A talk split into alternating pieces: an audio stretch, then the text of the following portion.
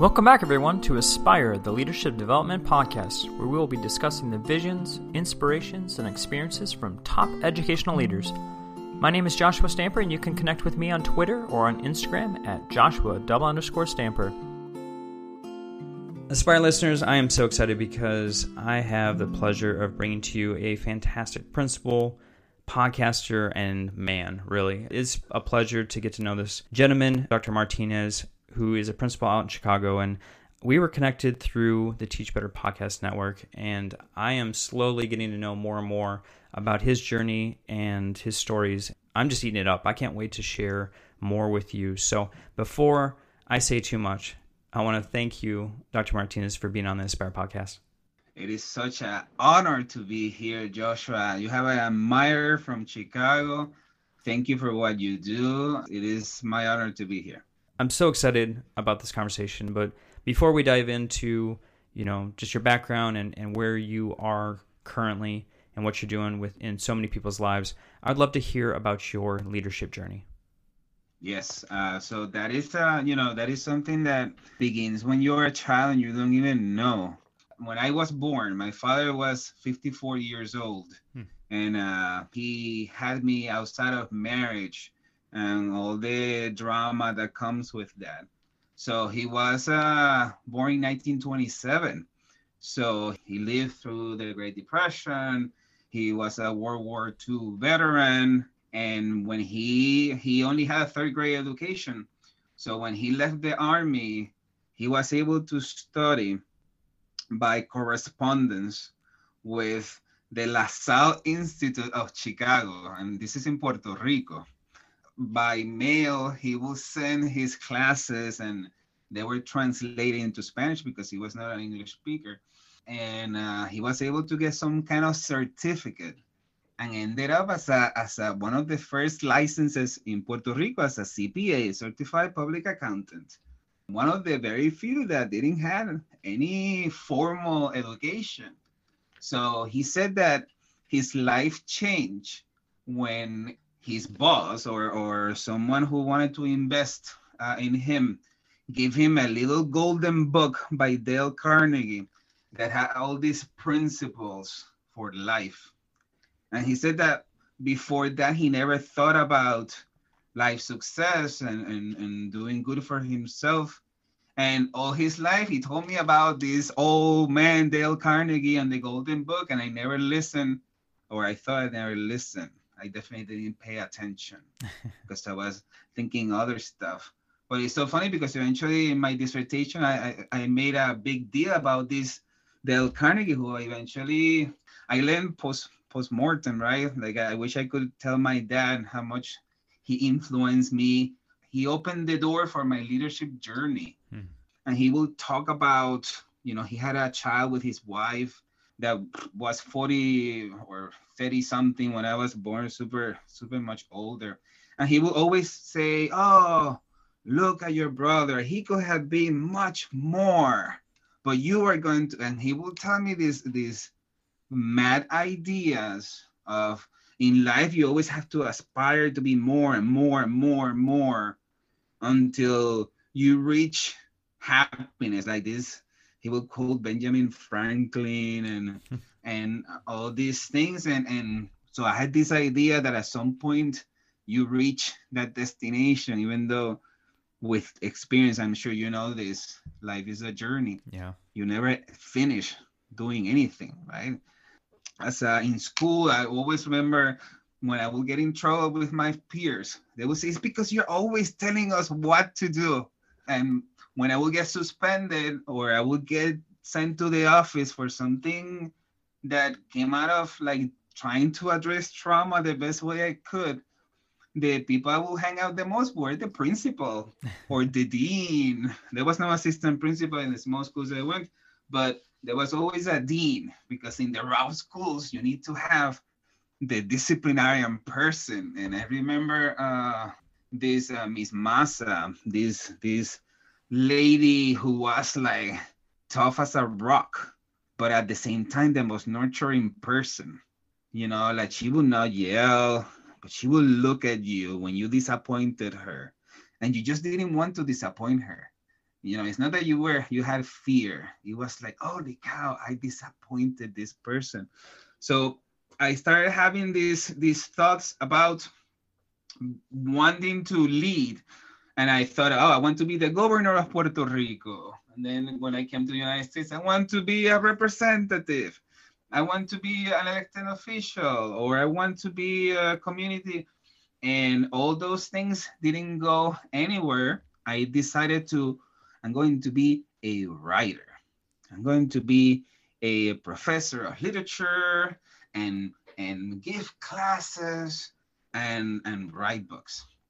So I went to college, came to grad school, and two things happened at the same time, literally one day from another. One day I failed my comprehensive master's exam. There was the literature from the 15th century to the 20th century in Latin America and Spain and I failed terribly. Of course, I blame everybody and their mother, even though now I can say, hey, I should have studied more. And then the next day, I received a full ride to go to Northwestern and do a PhD in performance studies. Oh wow! So I'm like like torn apart because uh, I have failed a test I had to take again, and also I cannot accept a full ride to such a fancy, prestigious place because I have not done my due part. So, uh, of course, I blame everybody and the system because uh, I could not accept that I was the one who should have done better. Mm-hmm. I ended up working in three hospitals in, in the city of Chicago I was first a database coordinator, so I was all day putting numbers, and another time was an office manager, which is probably the most awful one because I'm such a, a, a goof. the thing I remember the most that really started getting me thinking about system-wide thinking was when I had to deliver mail, sandwiches, and coffee to the physicians when they were taking their professional learning sessions. I remember them addressing them by Dr. So and so, and the cardiologist will listen to the to the other specialists, or like there was always a atmosphere of I'm gonna listen to the experts. I'm gonna be quiet when I'm not the expert. And that was the first time that I started thinking, well, maybe I don't know everything. Maybe it's not the fault of other people. Maybe it's my fault. So all that keeps accumulating. And I decide that uh, I dislike being a administrators in hospitals. It's not where my heart is. And there was an opportunity to become a teacher, like in a fast track summer program, because it's a high need of teachers in the city of Chicago. Mm-hmm. And I remember when I was in grad school, the part that I enjoyed the most was not doing the research I was supposed to be doing, but teaching my classes because in exchange for the master's program, I had to teach two or three classes per, per, per semester. And my conversations with the students that were first and second year students, the interaction, the ability to teach, you know, it really gave me like like meaning for my life like there's so much need right like of of of of supporting people and where they're at so i became a teacher i was a spanish teacher and from the beginning i knew that what i really wanted to be was a principal. So literally on the second year as a teacher i already started doing another master's to get my administrator license because I was the one that one of the few that began in the teaching profession because they wanted to be a principal because that influence that I had as a child, you know, the people that were really able to support me were the principals or the deans. So that's what I wanted to do. But you know, when you're applying to be a teacher, you don't put that in an application because nobody's gonna hire you, right? And I remember my first year leaving the school thinking, oh, this school is terrible. I'm such a great teacher. And in my second year, my principal called me on it and said, listen, I know you want to be an administrator, but before you have to be a good teacher. And after that, they asked me to leave.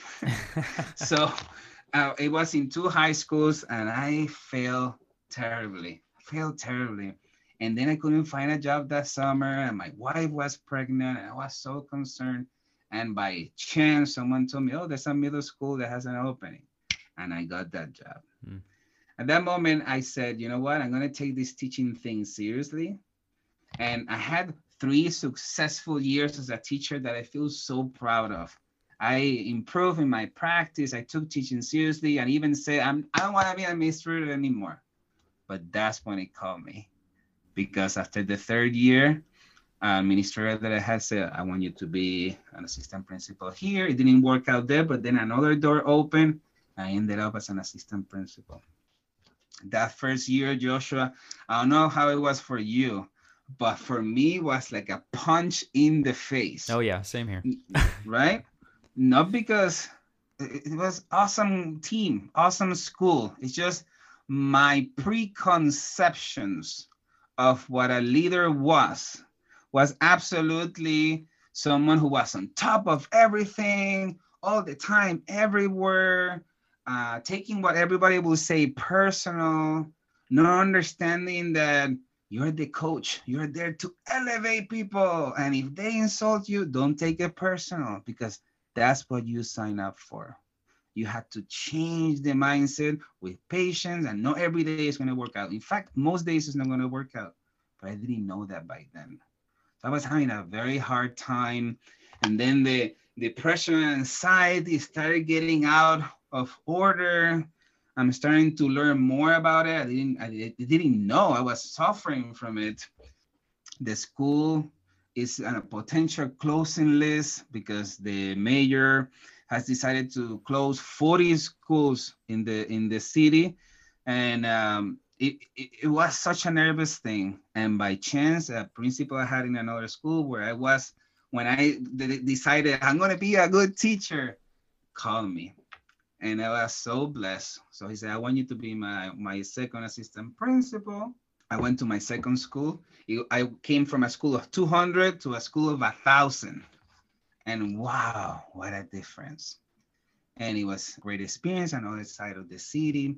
It was a little bit tumultuous to be a principal, to be an assistant principal in that school. There were transition. There's a lot of historical factors, uh, uh, people moving and, and, coming in. It was a little bit tumultuous, but I dedicated myself to serve this principal. So I, I took the blows that this principal was taking while, while he was trying to improve the school.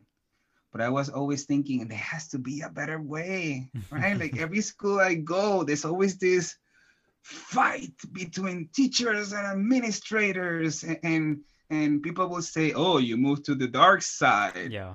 I spent there two years and uh, a principal position came open and it was in a fancy gifted school and i applied. And guess what joshua? I was one of the two finalists and they did a forum and a little bird called me the other candidate is so and so. And so and so was a principal already with experience. I was not a principal. And his scores and numbers were to the roof, all the right things. So I immediately thought, huh, I am not the candidate of choice. I, am just being invited so they can say, oh, definitely the other one. so I went to the forum and I find out that the guy has dropped out because he accepted a job elsewhere the night before. Hmm. So the, the the board, the local school council, um, uh, had no other choice, and uh, they gave me the position. And Joshua, I spent there six years. But the first two years, oh, I failed terribly. the first thing I did, and I, I, it's not that I have shame, it's just that I have accepted my mistake, was to take the handbook of the school and without consulting with anyone, I adapted the one I had in my previous school and other samples of the ideal handbook and when I started presenting that to the staff, everybody was offended. And I can understand why. You know, I came and changed the rules without talking to anyone, even though I thought that's what they teach me. They at least they taught me in grad school. Yep. So I was trying to do those things, and also with parents, it was not working out. What I would say, it will come across maybe the way I said it, maybe my mannerisms. But for two years on the road, uh, one year there was a parent demonstration, and the news camera came. And the second year, another demonstration. This was connected to President Trump uh, policy of uh, against immigrants and the raids that were happening in Chicago, in the same community where I was the principal. I was called a discriminatory principal against Mexicans. I am Puerto Rican. I'm married to a Mexican. Mm-hmm. Uh, but having children ask me, is it true?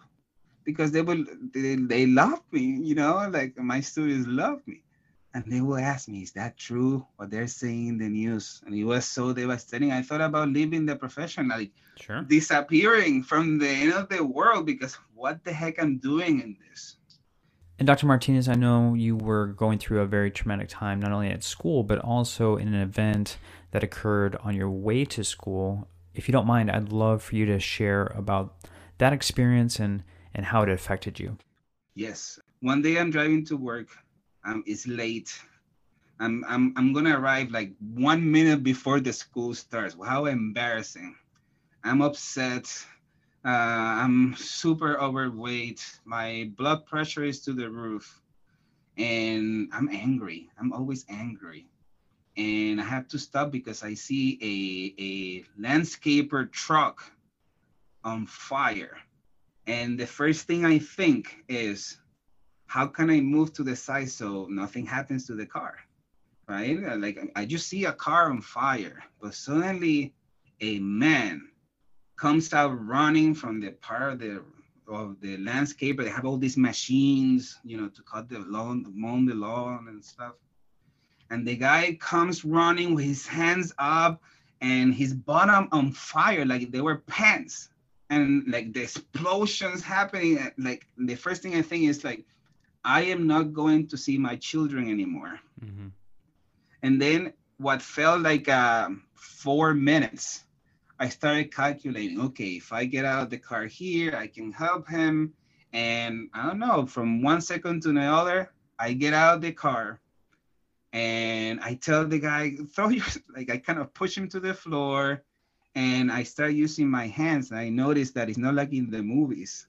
It's not like you pat and the fire is gone. So the fire was not extinguished and he was like, like screaming of pain.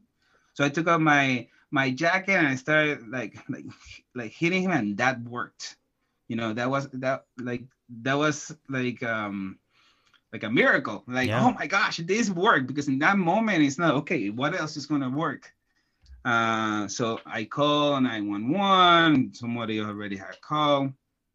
I I am talking to the guy and he's saying, Oh, maybe I can go and like the guy is like like half burned and he's saying maybe I can go save some of the machines. Man, that's that's where like you start thinking, wow, like like you have to have empathy for people mm-hmm. because it's not saving those machines just because it's because this is this is how they they live you know this is their bread and butter right um when they they interview me uh, right there, um, they, they say you're good to go. So I'm thinking, okay, let me go to work.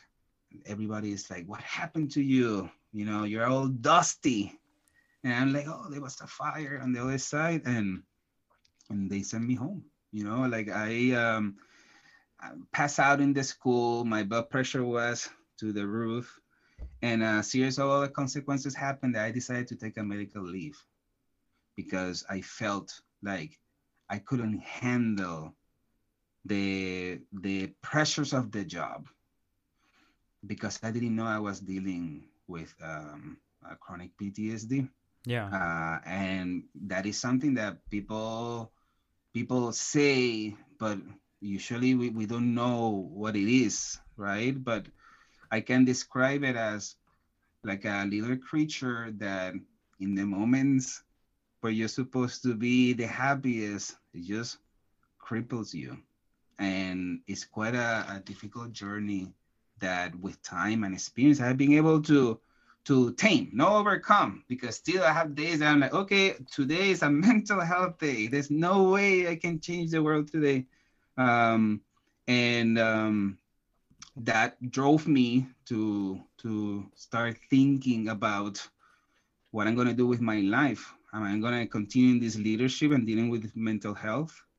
And um, I took, I went to a therapist who gave me EDMR uh, therapy that is something with um, um, elect- uh, electricity and your eyes and sensory.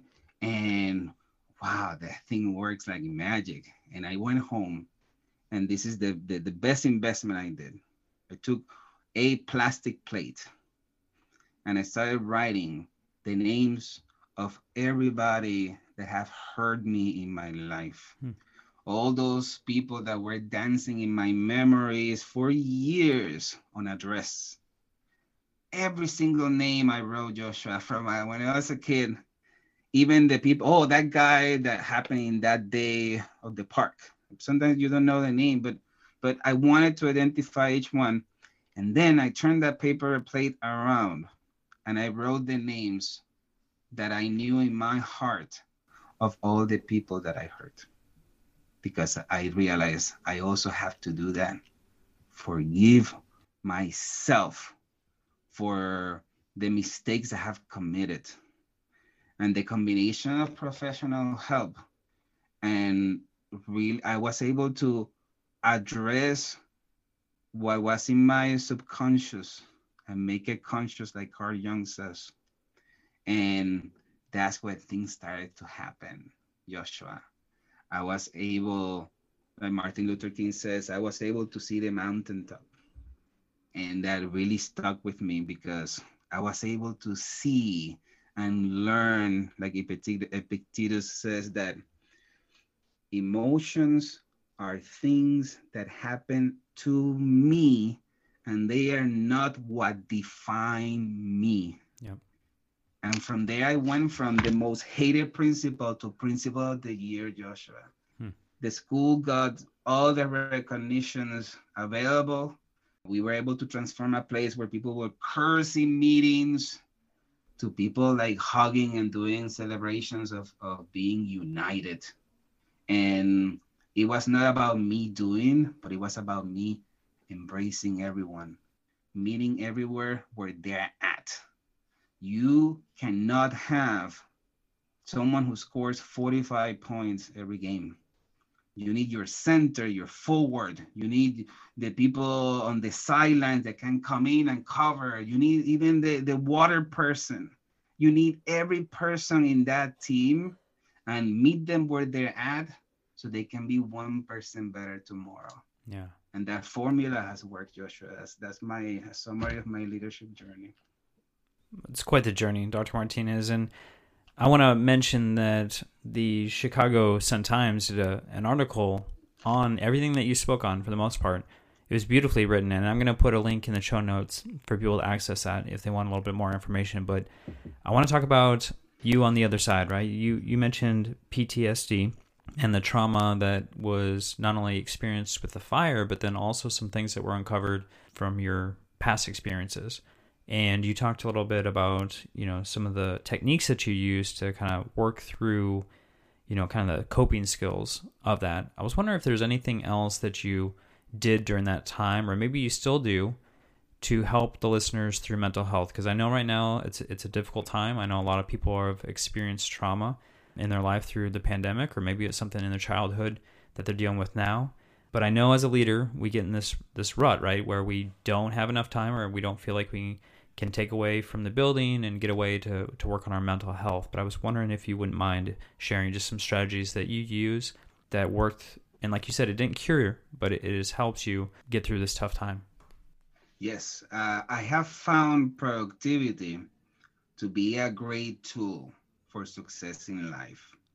So, how can you improving your mental health 1% better every day and combining productivity? So, for example, if if you decide to plan your day and you write when you're going to do things, things that you want to happen are going to happen.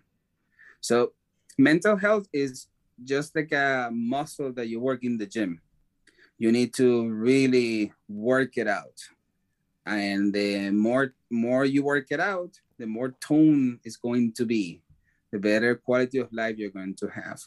So the first recommendation is absolutely is to sit down and meditate just for one minute. Just go to YouTube and, and Google and, and, and search for one minute meditation. If you're able to sit down and give yourself that minute of grace to concentrate only in your breathing, only in that, then what is going to happen is that your body is going to self regulate.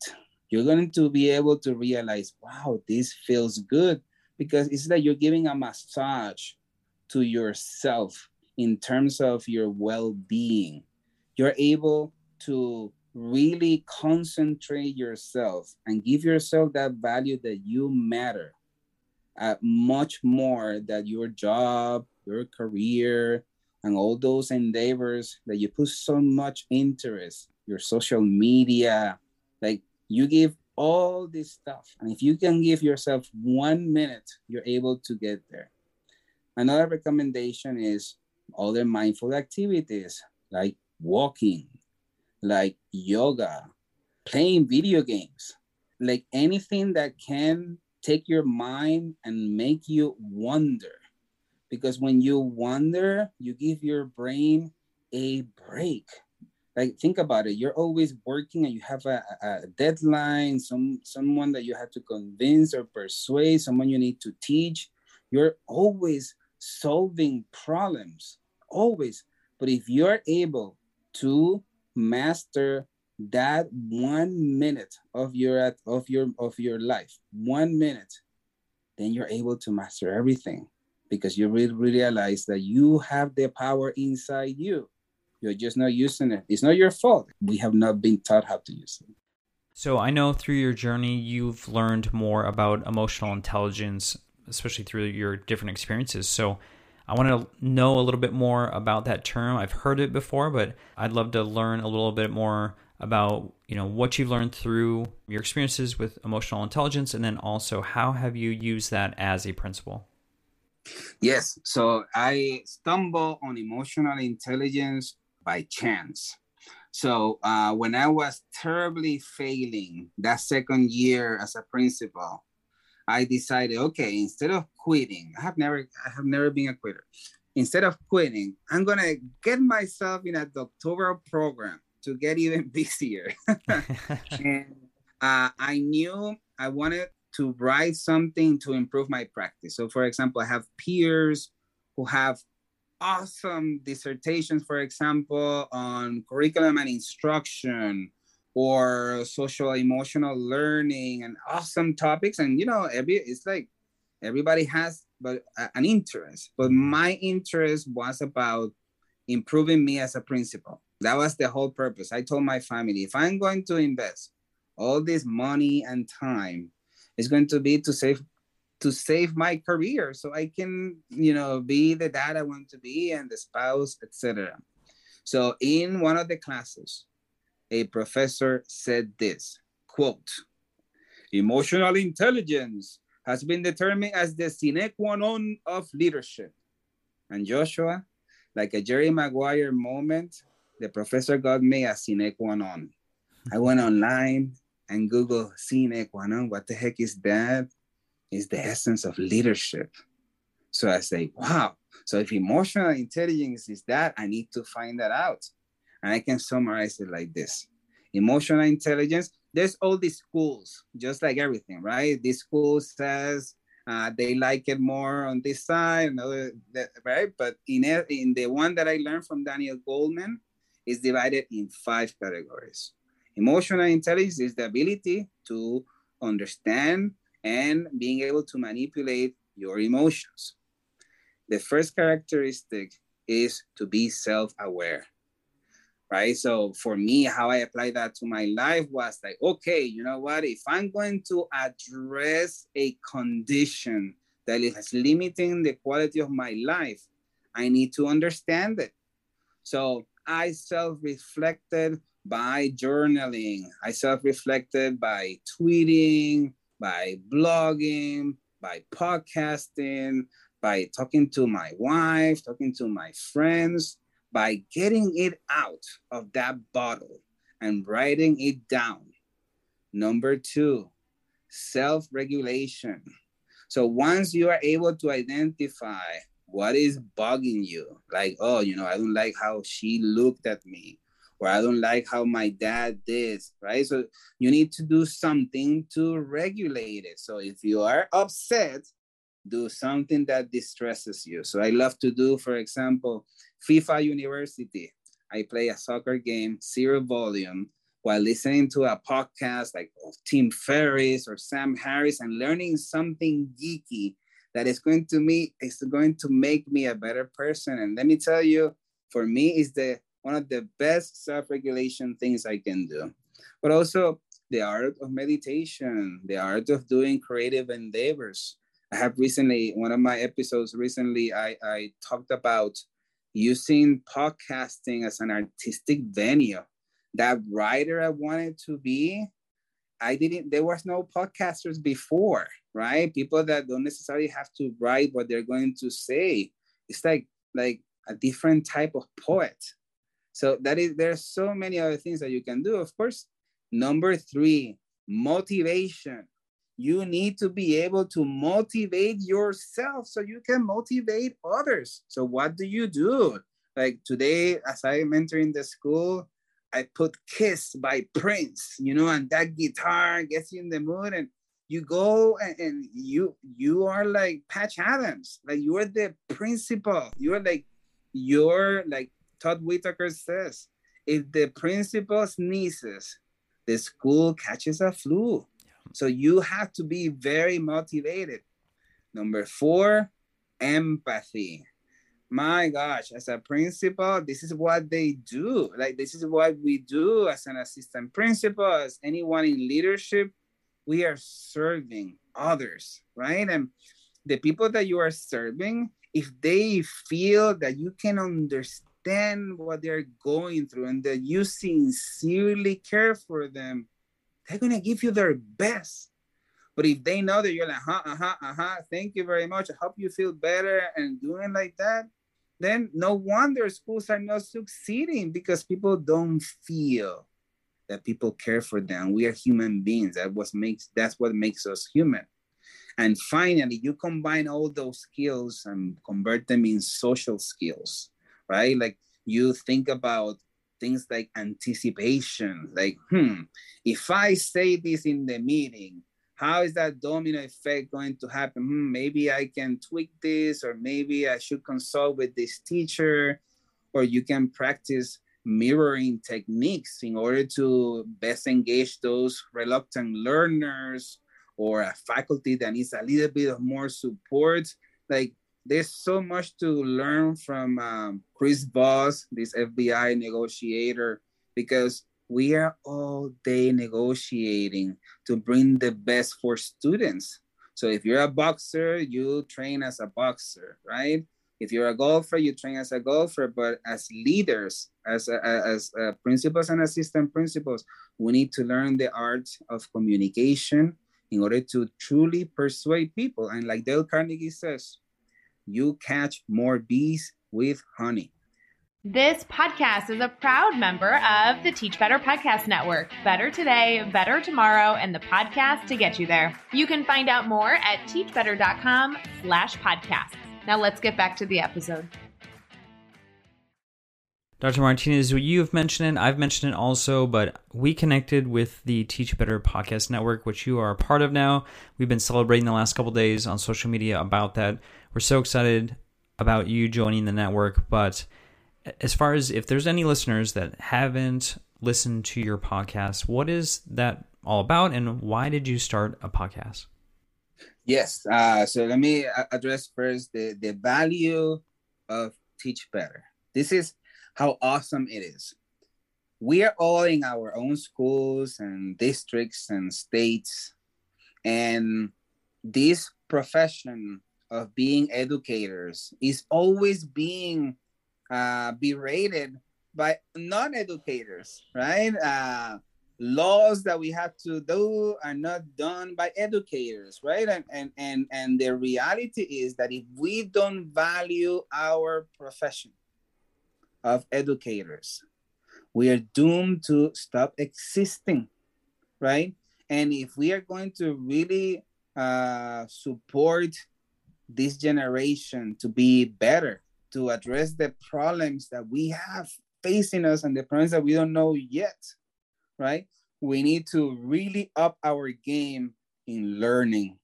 So every member of the Teach Better community is that person in that district that is always trying to do it better, right? And to collaborate. So it's a great network to share ideas that are working in one place and they might work in my place or they might inform to improve the practice in another place because it helps you think and see things from a different perspective so it's so i'm so honored to be part of this of this network and I hope that I can always make everybody look great. This is how I'm gonna plan to do it. So I started this wisdom and productivity podcast as uh, as uh, something I, I, I felt I needed to do. I felt that that writer that I always wanted to be, right, needed to come out. And so I I um, I wrote a book proposal that was rejected and and like the great authors have been rejected hundreds of times and I'm rejected once and I'm already saying, ah, I'm never gonna be a writer. I tried the blogging, I connected with the Awesome Teach Better blog team, and writing takes so much from me. Yeah. And you know what? Like, like I love art. I love going to museums, but that doesn't mean that I'm gonna paint, right? So the podcast thing was born this way. There's a, a, a, group with the elementary, National Elementary School Principals Association, where Adam Welcome, Rachel mm-hmm. George, and Andy Jacks uh, are leading the team, and all these people from around the nation are there. There are principals or assistant principals. There was one guy from from Spain, so it was an international group. I don't know if there was someone from Canada, um, but the first question Adam says, "Oh, so what you guys want to learn about?" And I'm like, "The like when I went to school, I was sitting in front, always raising the hand, such a geek." And I'm, of course, I do the same.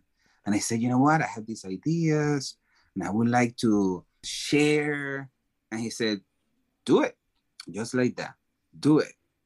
And and I don't know somehow I felt oh now I have permission you know? Like I realized that I was not giving myself permission to do what I wanted to do. Like like someone needed to tell me. That so that was the first time I was like wow what if he didn't tell me? I will still be in that in that la la land. So I felt that was a great words of encouragement of encouragement. So I will always be thankful for for Adam to open that door and why the wisdom of productivity is like this. I went to when I was failing as a principal and as an assistant principal. I went to tons of conferences and I I subscribed to all the magazines thinking that I was going to find the answer that I was looking for, which was why am I failing so bad in this leadership gig?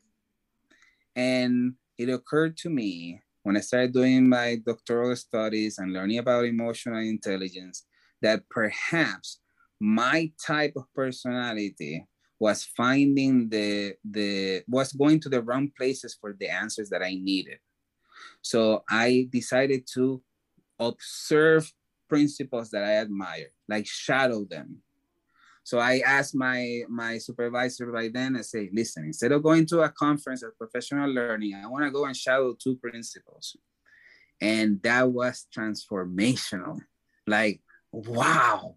Like I saw how they talk to their staff, how they look at them, how they smile, how charming they were, how helpful, how rigorous while at the same time being decent. And I was like, wow. The, the, the, the most impactful moment was when I was uh, in Charles Anderson School uh, in in what is the name of the school? I forgot the name of the school, but it's okay. Um, and he has some shoes in his office just in case, and he has a replica of the Pope's shoes, all red. And I say, "Oh, Charles, that is those are the Pope's shoes." And he said, "Yes, because sometimes you have to walk through these hallways like you're the Pope." And suddenly I understood what leadership was. It was not that he meant the Pope, like, oh, look at me, how popular I am, but you are there to serve all voices and try to find uh, the magnanimity in every situation because you are the light. And wow, like that was transformation in my life and you know, not every year, and especially with the pandemic, you cannot be, oh yeah, I'm gonna spend a whole day in a principal's uh, school shadowing him or her. And I said, what if I do similar, basically the same type of questions I will ask uh, principal doing in a show?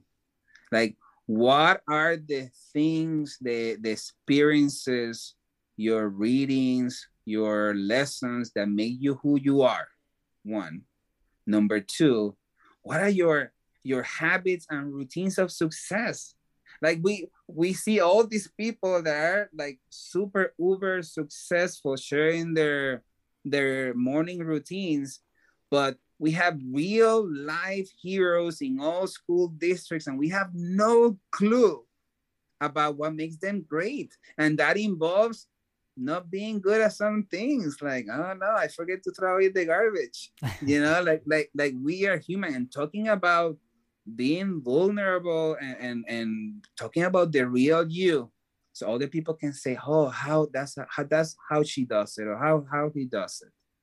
And number three the opportunity of being grateful. How many people have influenced you in your life? So some people talk about their spouses, their children, their teachers, their mentors, their all these people, and then they can share the episode. Say, "Hey, I thought about you," and you make someone smile, and and that person can be having a, a, a very bad day, and you change their life, and you did one good thing, and when you do good things, good things happen. We're going to pause for just a second as I ask you, the listener, have you ever wondered if you could be a leader in your school or in your district? My book, Aspire to Lead, is available now as I share a practical guide for aspiring leaders to enhance your leadership capacity. As we all know, leadership is extremely difficult, and getting that experience needed to advance can be a huge challenge. In this book, you'll find the Aspire model, which is infused with stories of past failures and successes to guide with actionable steps to enhance your skills. In addition, you'll find fantastic resources and contributions from 11 influential leaders. You can find Aspire Lead on Amazon, Barnes & Noble, and Walmart. If you have a chance to read the book, please take a moment to leave a review on any of the online platforms that you made your purchase. Now, let's get back to the interview. Dr. Martinez, you are providing so much wisdom, and I, I love your transparency. If there's anyone out there that is looking to you know get some more knowledge from you how may they connect with you on social media yes so i like to say i am a a good shark on twitter uh, so my uh, um, username or handle is uh, e of elephant martinez edd um, and uh, i also have a the podcast wisdom and productivity if you Google the instead of the N, you put the sign of N, it will come out just like that. Um, I, I need to copyright that. uh, and uh, also just um, uh, Google uh, problematic principal in Chicago, and my name is gonna come out. Uh, but that's good because um, it's a it's a story of uh, that you never stop learning.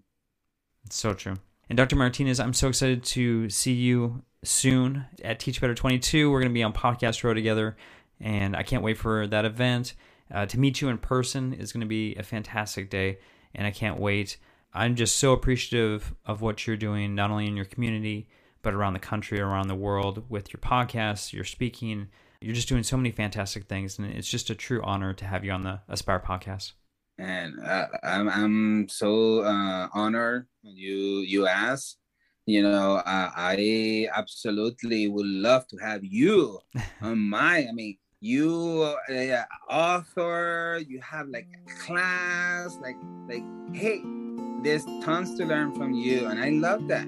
Aspire, right? Like like oh my God, what a what a great concept.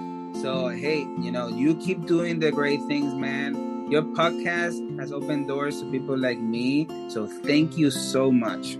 Oh, thank you, my friend.